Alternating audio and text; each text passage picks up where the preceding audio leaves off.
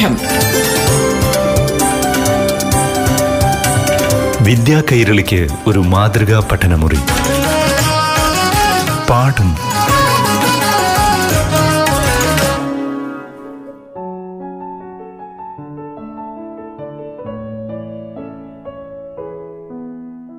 പ്രിയപ്പെട്ട കൂട്ടുകാരെ നമസ്കാരം. പാഠം ക്ലാസ്സിലേക്ക് എല്ലാ പ്രിയ കൂട്ടുകാർക്കും സ്വാഗതം. ഇന്ന് ഏഴാം ക്ലാസ്സിലെ മലയാളം പാഠഭാഗം കേൾക്കാം. അറിവുകൾ പങ്കുവയ്ക്കാനായി കൂട്ടുകാർക്ക് മുന്നിലെത്തുന്നത് പാലക്കാട് അട്ടപ്പാടി കുക്കമ്പാളയം ഗവൺമെന്റ് യു സ്കൂളിലെ അധ്യാപകൻ പ്രസാദ് കെ കോവയിൽ. പ്രിയപ്പെട്ട കുട്ടികളെ മലയാളം ക്ലാസിന്റെ പുതിയ എപ്പിസോഡിലേക്ക് എല്ലാവർക്കും സ്വാഗതം. ഇന്നത്തെ മലയാളം ക്ലാസ്സിൽ കേരള പാഠാവലി ഒന്നാം യൂണിറ്റായ ഓർമ്മയുടെ ജാലകത്തിലെ രണ്ടാം പാഠമായ പൂക്കാതിരിക്കാൻ എനിക്കാവതില്ലേ എന്ന കവിതയിലെ പഠന പ്രവർത്തനങ്ങളാണ് വിശകലനം ചെയ്യുന്നത്. പഠന പ്രവർത്തനങ്ങളിലേക്ക് പോകുന്നതിന് മുമ്പ് നമുക്ക് കവിതയുടെ ആശയം ഒന്ന് പരിശോധിക്കാം. ആധുനിക മലയാള കവികളിൽ പ്രമുഖനായ അയ്യപ്പ പണിക്കരുടെ കവിതയാണ് പൂക്കാതിരിക്കാൻ എനിക്കാവതില്ലേ. കൊന്നപ്പൂവിന്റെ ആത്മവിചാരം എന്ന മട്ടിലാണ് ഈ കവിത. വിഷുക്കാലമെത്തിയാൽ തനിക്ക് പൂക്കാതിരിക്കാൻ കഴിയില്ല എന്നാണ് കവിതയിൽ കണിക്കൊന്ന പറയുന്നത്. കൊന്നയ്ക്ക് പറയാനുള്ളത് നമുക്കൊന്ന് ശ്രദ്ധിക്കാം. പൂക്കാതിരിക്കാൻ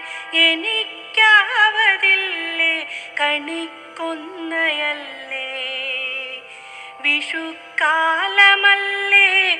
പൂക്കാതിരിക്കാൻ എനിക്കാവതില്ലേ? വിഷുക്കാലമെത്തിക്കഴിഞ്ഞാൽ ഉറക്കത്തിൽ ഞാൻ ഞെട്ടി ഞെട്ടിത്തരിക്കും ഇരുൾ തൊപ്പി പൊക്കി പതുക്കെ പ്രഭാതം ചിരിക്കാൻ ശ്രമിക്കും. പുലർച്ചെ കുളിർ കാറ്റു വീശി പറക്കും. വിയൽ പക്ഷി ശ്രദ്ധിച്ചു നോക്കും. ഇവിടെ ഈ വരികളിൽ വിഷുക്കാലമെത്തിയാൽ തനിക്ക് പൂക്കാതിരിക്കാൻ കഴിയില്ല എന്നാണ് കണിക്കുന്ന പറയുന്നത്. പ്രഭാതം ഇരുൾത്തൊപ്പി പൊക്കി പതുക്കെ ചിരിക്കാൻ ശ്രമിക്കുന്നതും കുളിർക്കാറ്റ് വീശി പറക്കുന്നതും ആകാശപ്പറവുകൾ ശ്രദ്ധിച്ചു നോക്കുന്നതുമാണ് വിഷുക്കാലത്ത് നീണ്ടയുറക്കത്തിൽ നിന്ന് ഞെട്ടിയുണരുമ്പോൾ കണിക്കുന്ന കാണുന്നത്.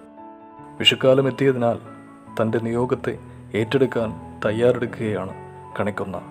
ആ നിയോഗത്തെക്കുറിച്ച് കവി ഇങ്ങനെ പാടുന്നു. ഞരമ്പിന്റെ ഉള്ളിൽ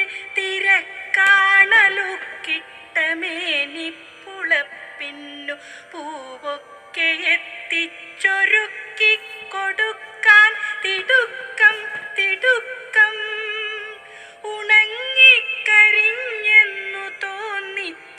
കൊമ്പിൻ മുനമ്പിൽ തിളങ്ങുന്നു പൊന്നിൻ പതക്കങ്ങൾ.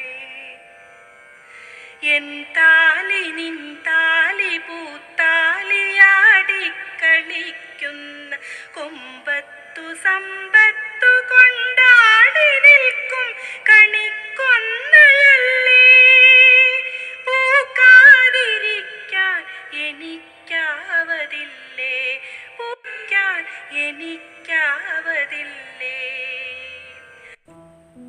കണിക്കൊന്നയുടെ ഞരമ്പുകളിൽ കണി കാണാൻ കാത്തിരിക്കുന്നവർക്ക് നിറയെ പൂക്കൾ എത്തിച്ചു കൊടുക്കാനുള്ള വെമ്പലാണ് എന്ന് കവി പറയുന്നുണ്ട്. വേനൽ ചൂടേറ്റ് ഉണങ്ങിക്കരിഞ്ഞതുപോലെ തോന്നിക്കുന്ന കൊമ്പിന്റെ അറ്റത്തുപോലും പൊന്നിന്റെ പതക്കങ്ങൾ പോലെ പൂക്കൾ തിളങ്ങി നിൽക്കുന്നു. കുന്നപ്പൂവിനെ പൊന്താലിയായിട്ടാണ് ഇവിടെ കവി കാണുന്നത്.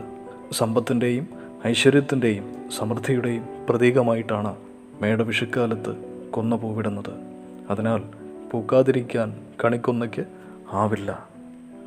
കത്തിയെരിയുന്ന ചൂടിലും കടുത്ത മഞ്ഞിലും വിലപിക്കുന്ന കൊന്നയെ കവി നമുക്ക് അടുത്ത വരികളിൽ കാട്ടിത്തരുന്നു.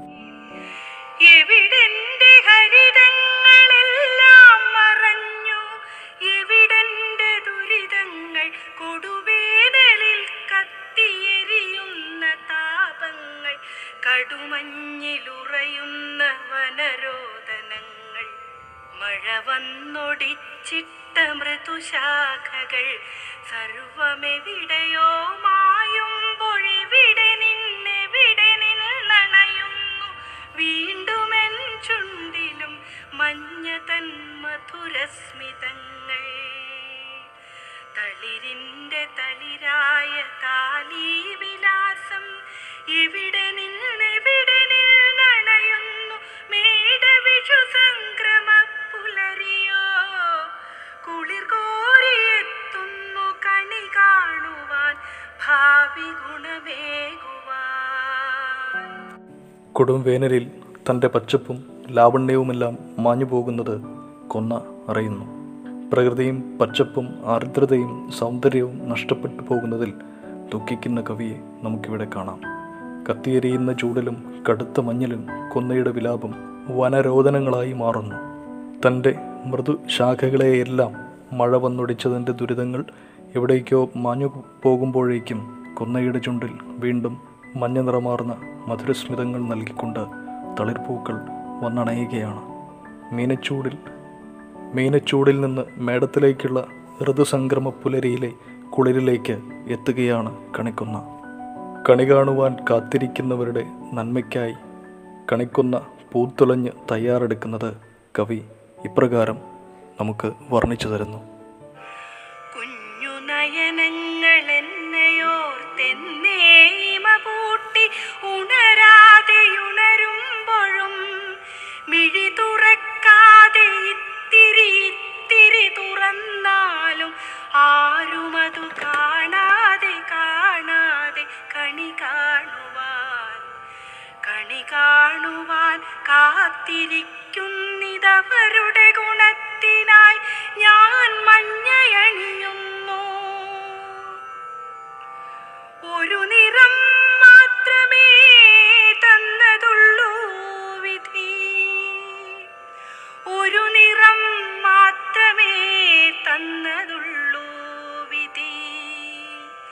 എനിക്കാവതില്ലേ പല വർണമാകാൻ. കണിക്കൊന്നയല്ലേ വിഷുക്കാലമല്ലേ. എനിക്കാവതില്ലേ പല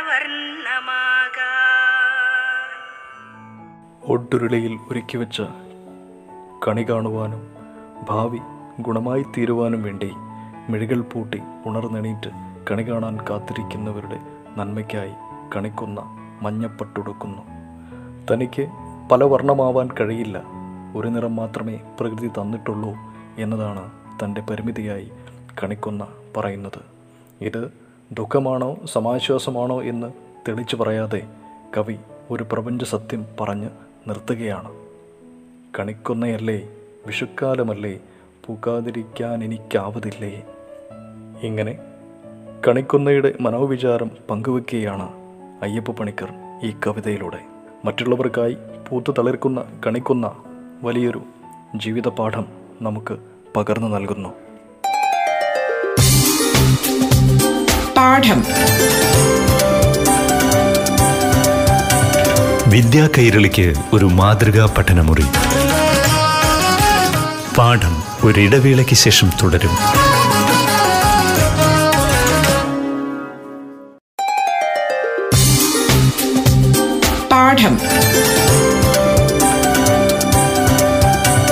വിദ്യാ കൈരളിക്ക് ഒരു മാതൃകാ പഠനമുറി.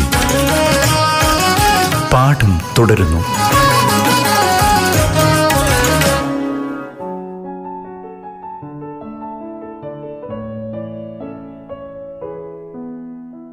പ്രിയപ്പെട്ട കുട്ടികളെ നമുക്ക് പഠന പ്രവർത്തനങ്ങളിലേക്ക് കിടക്കാം. കവിതയിൽ നിന്ന് കണ്ടെത്താം. ഈ ഭാഗത്തിലെ ആദ്യ ചോദ്യം വായിക്കാം. കണിക്കുന്നയുടെ പൂവണിയൽ സമൃദ്ധിയുടെ പ്രതീകമായി തീരുന്നത് എങ്ങനെയാണെന്നാണ് കവി അവതരിപ്പിക്കുന്നത്. ഇതിനുത്തരം നമുക്ക് ഇപ്രകാരം എഴുതാം. കൊന്നയുടെ ആത്മവിചാരം എന്ന മട്ടിലാണ് ഈ കവിത. വിഷുക്കാലമെത്തിയാൽ പൂക്കാതിരിക്കാൻ കണിക്കൊന്നയ്ക്ക് ആവില്ല. പൂവണിയുക എന്ന തന്റെ നിയോഗത്തെ ഏറ്റെടുക്കാൻ ശരീരകലകളെ ഒരുക്കുകയാണ് കൊന്നമരം. കണിക്കൊന്നയുടെ ഞരമ്പുകളിൽ കണി കാണാൻ കാത്തു നിൽക്കുന്നവർക്ക് നിറയെ പൂക്കൾ എത്തിച്ചു കൊടുക്കാനുള്ള വെമ്പലാണ്. വേനൽ ചൂടേറ്റ് ഉണങ്ങിക്കരിഞ്ഞതുപോലെ തോന്നിക്കുന്ന കൊമ്പിന്റെ അറ്റത്ത് പോലും പൊന്നിൻ പതക്കങ്ങൾ പോലെ പൂക്കൾ തിളങ്ങി നിൽക്കുന്നു. ഒരു ജനതയുടെ ആഘോഷത്തിമിർപ്പിന് സാക്ഷിയാവാൻ വേണ്ടി അനുഗ്രഹിക്കപ്പെട്ട കണിക്കൊന്ന സമ്പത്തിന്റെയും ഐശ്വര്യത്തിന്റെയും സമൃദ്ധിയുടെയും പ്രതീകമായിട്ടാണ് മേടവിഷുക്കാലത്ത് പൂവിടുന്നത്. ഇത്രയും എഴുതിയാൽ ആ ചോദ്യത്തിനുള്ള ഉത്തരമായി. അടുത്ത ചോദ്യം. കണിക്കുന്ന അനുഭവിക്കുന്ന ദുരിതങ്ങൾ എന്തൊക്കെയാണ്? ചോദ്യം ഒന്നുകൂടി ആവർത്തിക്കാം. കണിക്കുന്ന അനുഭവിക്കുന്ന ദുരിതങ്ങൾ എന്തൊക്കെയാണ്? നമുക്ക് ഇങ്ങനെ ഉത്തരം എഴുതാം. കൊടും വേനലിൽ തന്റെ പച്ചപ്പും ലാവണ്യവുമെല്ലാം മാഞ്ഞു പോകുന്നത് കൊന്നമരം അറിയുന്നു. പ്രകൃതിയുടെ പച്ചപ്പും ആർദ്രതയും സൗന്ദര്യവും നഷ്ടപ്പെട്ടു പോകുന്നതിൽ ദുഃഖിക്കുന്ന കവിയെ നമുക്ക് ഇവിടെ കാണാം. കത്തിയെരിയുന്ന ചൂടിലും കടുത്ത മഞ്ഞിലും കൊന്നയുടെ വിലാപം വനരോധനമായി മാറുന്നു. പെയ്തൊഴിയാത്ത മഴയിൽ കൊന്നയുടെ മൃദുശാഖകൾ ഒടിഞ്ഞു വീഴുന്ന ദുരിതവും വേദനയും കൊന്നമരം സഹിക്കേണ്ടി വരുന്നു. അടുത്ത ചോദ്യത്തിലേക്ക് കിടക്കാം. മഞ്ഞതൻ മധുരസ്മിതങ്ങൾ വിരിയുമ്പോൾ കണിക്കൊന്ന അതെല്ലാം മറക്കുന്നു. ഇതിലൂടെ കവി സൂചിപ്പിക്കുന്നത് എന്താണ്? ചോദ്യം ഒരു ആവൃത്തിയോട് വായിക്കാം മഞ്ഞതൻ മധുരസ്മിതങ്ങൾ വിരിയുമ്പോൾ കണിക്കൊന്ന അതെല്ലാം മറക്കുന്നു. ഇതിലൂടെ കവി സൂചിപ്പിക്കുന്നത് എന്താണ്? ഉത്തരം മഴക്കാലം കഴിഞ്ഞപ്പോൾ കൊന്നയുടെ ചുണ്ടിൽ വീണ്ടും മഞ്ഞ നിറമാർന്ന മധുരസ്മിതങ്ങൾ നൽകിക്കൊണ്ട് തളിർപ്പൂക്കൾ വന്നണയുകയാണ്. തന്റെ മൃദുശാഖകളെയെല്ലാം മഴ വന്നൊടിച്ചതിന്റെ ദുരിതങ്ങൾ ഇതോടെ കൊന്നമരം മറക്കുന്നു. കൊടും വേനലിൽ ഇലകളെല്ലാം കൊഴിഞ്ഞ് തന്റെ ഹരിതങ്ങൾ മാഞ്ഞു പോകുമ്പോഴും വിഷുക്കാലമെത്തിയാൽ വീണ്ടും മഞ്ഞ അണിയുക എന്ന തന്റെ നിയോഗത്തെ കുന്നമരം ഭംഗിയായി നിർവഹിക്കുന്നു. മഞ്ഞയണിഞ്ഞ തന്റെ സൗന്ദര്യം ഒരു ജനതയുടെ ആഘോഷത്തിമിർപ്പിന് സാക്ഷിയാകുന്നതിൽ കണിക്കൊന്ന നിർവൃതി കൊള്ളുകയാണ്. ഇനി നമുക്ക് അടുത്ത ഭാഗത്തിലേക്ക് കിടക്കാം. കണ്ടെത്താം എഴുതാം. ആ ഭാഗത്തെ ആദ്യ ചോദ്യം. വിഷുക്കാലത്ത് ഞെട്ടി ഉണരുമ്പോൾ കണിക്കൊന്ന കാണുന്നത് എന്തൊക്കെ? വിഷുക്കാലത്ത് ഞെട്ടി ഉണരുമ്പോൾ കണിക്കൊന്ന കാണുന്നത് എന്തൊക്കെ? ഉത്തരം പ്രഭാതം ഇരുൾത്തൊപ്പി പൊക്കി പതുക്കെ ചിരിക്കാൻ ശ്രമിക്കുന്നതും കുളിർക്കാറ്റ് വീശി പറക്കുന്നതും ആകാശപ്പറവുകൾ ശ്രദ്ധിച്ചു നോക്കുന്നതുമാണ് വിഷുക്കാലത്ത് നീണ്ടയുറക്കത്തിൽ നിന്ന് ഞെട്ടിയുണരുമ്പോൾ കണിക്കൊന്ന കാണുന്നത്. അടുത്ത ചോദ്യം തന്റെ പരിമിതിയായി കണിക്കൊന്ന കാണുന്നത് എന്ത്?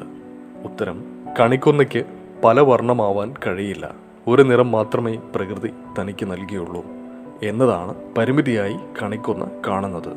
ഇത് ദുഃഖമാണോ സമാശ്വാസമാണോ എന്ന് കവി കവിതയിൽ വ്യക്തമാക്കുന്നില്ല. അടുത്ത ചോദ്യം മറ്റുള്ളവർക്ക് ഗുണത്തിനായി കണിക്കൊന്ന് ചെയ്യുന്നത് എന്ത്? അതിന്റെ ഉത്തരം നമുക്ക് ഇപ്രകാരം പറയാം. വിഷുക്കാലത്ത് കണി കാണുവാനും ഭാവി ഗുണമായി തീരുവാനും വേണ്ടി മിഴികൾ പൂട്ടി ഉണർന്നെണീറ്റ് കണി കാണാൻ കാത്തിരിക്കുന്ന ജനങ്ങളുടെ നന്മയ്ക്കായി കണിക്കൊന്ന മഞ്ഞപ്പൂക്കളുടെ മധുരസ്മിതവുമായി എത്തുന്നു. ഇതെല്ലാമാണ് മറ്റുള്ളവരുടെ ഗുണത്തിനായി കണിക്കൊന്ന ചെയ്യുന്നത്. അടുത്ത ചോദ്യം. ഋതുഭേദങ്ങളെക്കുറിച്ചുള്ള എന്തെല്ലാം സൂചനകളാണ് കവിതയിലുള്ളത്? ഋതുഭേദങ്ങളെക്കുറിച്ചുള്ള എന്തെല്ലാം സൂചനകളാണ് കവിതയിലുള്ളത്? ഉത്തരം നമുക്കിങ്ങനെ പറയാം. കത്തിയെരിയുന്ന താപങ്ങളും അതിവർഷവും കുളിരുകോരിയെത്തുന്ന വിഷു സംക്രമ പുലരിയുമെല്ലാം കവിതയിൽ കാണാം. വേനൽ ചൂടിൽ ഉണങ്ങിക്കരിയുന്ന കണിക്കൊന്ന വിഷുക്കാലമാവുമ്പോഴേക്കും തളിരിട്ട് മഞ്ഞപ്പൂ അണിയുന്നു. കടുത്ത മഞ്ഞിലും മഴയിലും കൊന്നമരത്തിന്റെ മൃദുശാഖകൾ തകർന്നു വീഴുന്നു. അതിശൈത്യത്തിൽ കൊന്നമരത്തിന്റെ വിലാപങ്ങൾ അലിഞ്ഞ് ഇല്ലാതാകുന്നു. ഇങ്ങനെയെല്ലാമാണ് ഋതുഭേദങ്ങളെക്കുറിച്ച് കവിതയിൽ പറയുന്നത്. അടുത്ത ചോദ്യം. താളഭംഗി കണ്ടെത്താം. എൻ താലി നിൻ താലി തളിരിന്റെ തളിരായ താലീവിലാസം ഈ വരികളിലെ താളഭംഗി കണ്ടെത്താനാണ് ചോദ്യം. ഇവിടെ അക്ഷരങ്ങളുടെയും വാക്കുകളുടെയും തുടർച്ചയായ ആവർത്തനത്തിലൂടെ സൃഷ്ടിക്കുന്ന താളം കവിതയുടെ അർത്ഥതലത്തിന് കൂടുതൽ ഊന്നൽ നൽകുകയും ശബ്ദഭംഗി വരുത്തുകയും ചെയ്യുന്നുണ്ട്. ഇത്തരത്തിൽ താളഭംഗിയുള്ള കൂടുതൽ വരികൾ നമ്മുടെ പാഠഭാഗത്തു നിന്നും കണ്ടെത്താൻ നമുക്ക് കഴിയും. ഒന്ന് രണ്ട് ഉദാഹരണങ്ങൾ നിങ്ങൾക്കായി പറയട്ടെ. കണി കാണുവാൻ ഭാവി ഗുണമേകുവാൻ. ഇവിടെ അക്ഷരങ്ങൾ ആവർത്തിച്ചു വരുന്നത് ശ്രദ്ധിച്ചാൽ മനസ്സിലാവും. വീണ്ടുമെൻ ചുണ്ടിലും നയനങ്ങൾ എന്നെ ഓർത്ത് എന്നെ ഇമ പൂട്ടി. മഞ്ഞതൻ മധുരസ്മിതങ്ങൾ ഇങ്ങനെയുള്ള ഉദാഹരണങ്ങൾ പാഠഭാഗത്ത് ശ്രദ്ധിച്ചാൽ കാണാം. ഇവയുടെയൊക്കെ അക്ഷരങ്ങൾ ഈ വരികളിലൊക്കെ അക്ഷരങ്ങൾ ആവർത്തിച്ചു വരുമ്പോൾ ആ ഭാഗത്തിന് ഒരു പ്രത്യേക താളഭംഗി കൈവരുന്നതായി നമുക്ക് കാണാൻ കഴിയും. അടുത്ത ഭാഗത്തിലേക്ക് കിടക്കാം. ഇവിടെ ഒരു ചർച്ചാക്കുറിപ്പ് തയ്യാറാക്കാനാണ് പറയുന്നത്. ആ ചോദ്യം വായിക്കാം. പൂക്കാതിരിക്കാൻ എനിക്കാവതില്ലേ എന്ന് കണിക്കൊന്ന് പറയുന്നു. തനിക്ക് വേണ്ടിയല്ല പൂക്കുന്നത്. മറ്റുള്ളവർക്ക് വേണ്ടിയാണല്ലോ. ഇതുപോലെ നിങ്ങൾക്ക് പറയാനുള്ളത് എന്താണ്? ഇതിലൂടെ എന്തെല്ലാം നന്മകൾ ഉറപ്പുവരുത്താനാണ് ആഗ്രഹിക്കുന്നത്? നിങ്ങളുടെ അഭിപ്രായങ്ങൾ ക്ലാസ്സിൽ അവതരിപ്പിച്ച് ചർച്ച ചെയ്യൂ. ചോദ്യം ഒരാവർത്തി കൂടി വായിക്കാം. പൂക്കാതിരിക്കാൻ എനിക്കാവതില്ലേ എന്ന് കണിക്കൊന്ന് പറയുന്നു. തനിക്ക് വേണ്ടിയല്ല പൂക്കുന്നത്. മറ്റുള്ളവർക്ക് വേണ്ടിയാണല്ലോ. ഇതുപോലെ നിങ്ങൾക്ക് പറയാനുള്ളത് എന്താണ്? അതിലൂടെ എന്തെല്ലാം നന്മകൾ ഉറപ്പുവരുത്താനാണ് ആഗ്രഹിക്കുന്നത്? നിങ്ങളുടെ അഭിപ്രായങ്ങൾ ക്ലാസ്സിൽ അവതരിപ്പിച്ച് ചർച്ച ചെയ്യൂ. ഇവിടെ നമുക്ക് ഈ ചർച്ചയിൽ എന്തെല്ലാം കാര്യങ്ങൾ ഉൾപ്പെടുത്താം? കണിക്കുന്ന ഒരു മാതൃകയാണ്. ജീവിതത്തിലെ പ്രതികൂല സാഹചര്യത്തെ പോലും തരണം ചെയ്ത് കൊടുംവേനലിൽ ഒരു ജനതയുടെ മനസ്സിൽ പ്രതീക്ഷയായി കൊന്ന പൂത്തുലയുകയാണ്. പ്രകൃതിയും അങ്ങനെ തന്നെയാണ്. അത് തന്നെ ആശ്രയിക്കുന്ന എല്ലാവർക്കും എല്ലാം നൽകിക്കൊണ്ടിരിക്കുന്നു. പക്ഷേ സ്വന്തം സന്തോഷത്തിന് പ്രാധാന്യം നൽകുന്ന മനുഷ്യർ ഇതറിയാൻ ശ്രമിക്കുന്നേയില്ല. ചൂഷണം ചെയ്തുകൊണ്ടുള്ള ജീവിതം ദുഃഖങ്ങളും ദുരിതങ്ങളുമൊക്കെ നമുക്ക് സമ്മാനിക്കുന്നുണ്ട്. ഒരാൾക്ക് നന്മ ചെയ്യുന്നതിൽ എപ്പോഴും സന്തോഷം കണ്ടെത്താൻ നമുക്ക് സാധിക്കണം. നമുക്കിടയിലുമുണ്ട് അത്തരം മഹാന്മാരായിട്ടുള്ള ഒത്തിരി പേരുകളുണ്ട്. മഹാത്മാഗാന്ധി മദർ തെരേസ തുടങ്ങിയിട്ടുള്ള നിരവധി ആളുകൾ. ഇത്തരം കാര്യങ്ങളെല്ലാം ഉൾപ്പെടുത്തി നിങ്ങൾ നിങ്ങളുടെ ക്ലാസ്സിൽ വിശദമായിട്ടുള്ള ഒരു ചർച്ച നടത്തണം. ആ ചർച്ചയിൽ നിങ്ങൾ ചർച്ച ചെയ്യുന്ന കാര്യങ്ങൾ വിശദമായി പിന്നീട് ചർച്ചയ്ക്ക് ശേഷം നോട്ട് പുസ്തകത്തിൽ എഴുതി വയ്ക്കാനും മറക്കരുത്. ഇനി നമ്മുടെ പാഠഭാഗത്തുള്ളൊരു ചോദ്യം കവിതയുടെ ആസ്വാദനക്കുറിപ്പ് തയ്യാറാക്കുന്നതിന് വേണ്ടിയിട്ടാണ്. ആസ്വാദനക്കുറിപ്പ് തയ്യാറാക്കുമ്പോൾ നമ്മൾ ശ്രദ്ധിക്കേണ്ടത് എന്തൊക്കെയാണ്? കവിതയുടെ ആശയം അല്ലേ? കവിതയുടെ ആശയം വിശദമായി തന്നെ നമ്മൾ ആസ്വാദനക്കുറിപ്പിൽ രേഖപ്പെടുത്തണം എഴുതി വെക്കണം. പിന്നെ അത് മാത്രമല്ല ആ കവിത എഴുതുന്നതിന്റെ രീതി രചനാ രീതി അതുപോലെ ആ കവിത നിങ്ങളിൽ എന്ത് ഓർമ്മകളാണ് ഉണ്ടാക്കിയത് എന്ത് വികാരങ്ങളാണ് എന്ത് ചിന്തയാണ് നിങ്ങളിൽ ഉണ്ടാക്കിയത്. ഇത്തരം കാര്യങ്ങളെല്ലാം ഉൾപ്പെടുത്തി ഒരു ആസ്വാദനക്കുറിപ്പ് തയ്യാറാക്കുന്നതിന് വേണ്ടിയിട്ടാണ് നിങ്ങൾ സ്വന്തമായി എഴുതി തയ്യാറാക്കി നിങ്ങളുടെ ക്ലാസ് ടീച്ചറിന് കാണിച്ചു കൊടുക്കുക. ഇത്രയുമാണ് നമ്മുടെ പാഠപുസ്തകത്തിൽ വരുന്ന പ്രധാനപ്പെട്ട പഠന പ്രവർത്തനങ്ങൾ. ഇനി നമുക്ക് അയ്യപ്പ പണിക്കരെ ഒന്ന് പരിചയപ്പെടാം. അയ്യപ്പ പണിക്കർ ആധുനികതയെ മലയാള സാഹിത്യ ലോകത്തിന് പരിചയപ്പെടുത്തി കൊടുത്തയാൾ എന്ന നിലയിലാണ് അയ്യപ്പ പണിക്കർ അറിയപ്പെടുന്നത്. നിരന്തരമായ നവീകരണത്തിലൂടെ അദ്ദേഹം മലയാള കവിതയെ ലോക ശ്രദ്ധയിലേക്ക് നയിച്ചു. ഒട്ടേറെ വിശ്വ സാഹിത്യ സമ്മേളനങ്ങളിൽ മലയാളത്തെ പ്രതിനിധീകരിച്ച അദ്ദേഹം മലയാള സാഹിത്യത്തിന്റെ ആഗോള പതിപ്പായിരുന്നു. പ്രഗത്ഭനായ അധ്യാപകൻ വിമർശകൻ ഭാഷാ പണ്ഡിതൻ എന്നീ നിലകളിലും ശ്രദ്ധേയനായിരുന്നു അദ്ദേഹം. നാടകം ചിത്രരചന സിനിമ തുടങ്ങിയ മാധ്യമങ്ങളിലും അദ്ദേഹം സാന്നിധ്യം അറിയിച്ചിരുന്നു.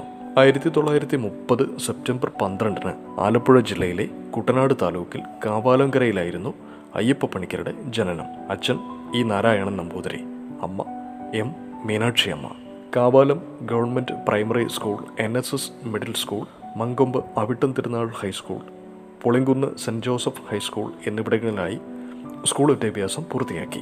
കോഴിക്കോട് മലബാർ ക്രിസ്ത്യൻ കോളേജിലായിരുന്നു ബിരുദ പഠനം.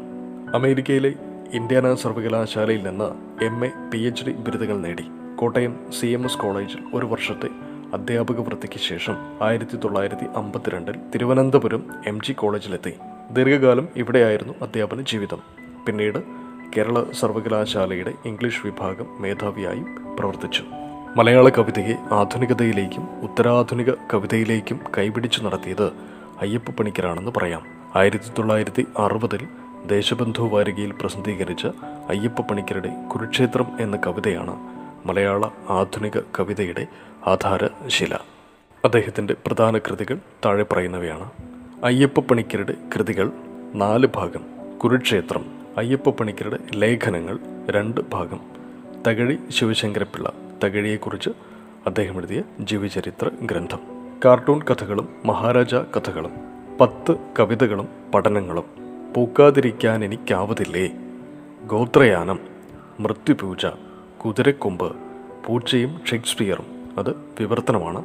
കവിതകൾ ഇതും വിവർത്തനം. South bound. ഇംഗ്ലീഷ് കവിതകൾ. In the sacred navel of our dream English I can't help blossoming ഇതും ഇംഗ്ലീഷിൽ എഴുതിയതാണ്. ക്യൂബൻ കവിതകൾ. ഗുരു ഗ്രന്ഥ് സാഹിബ്.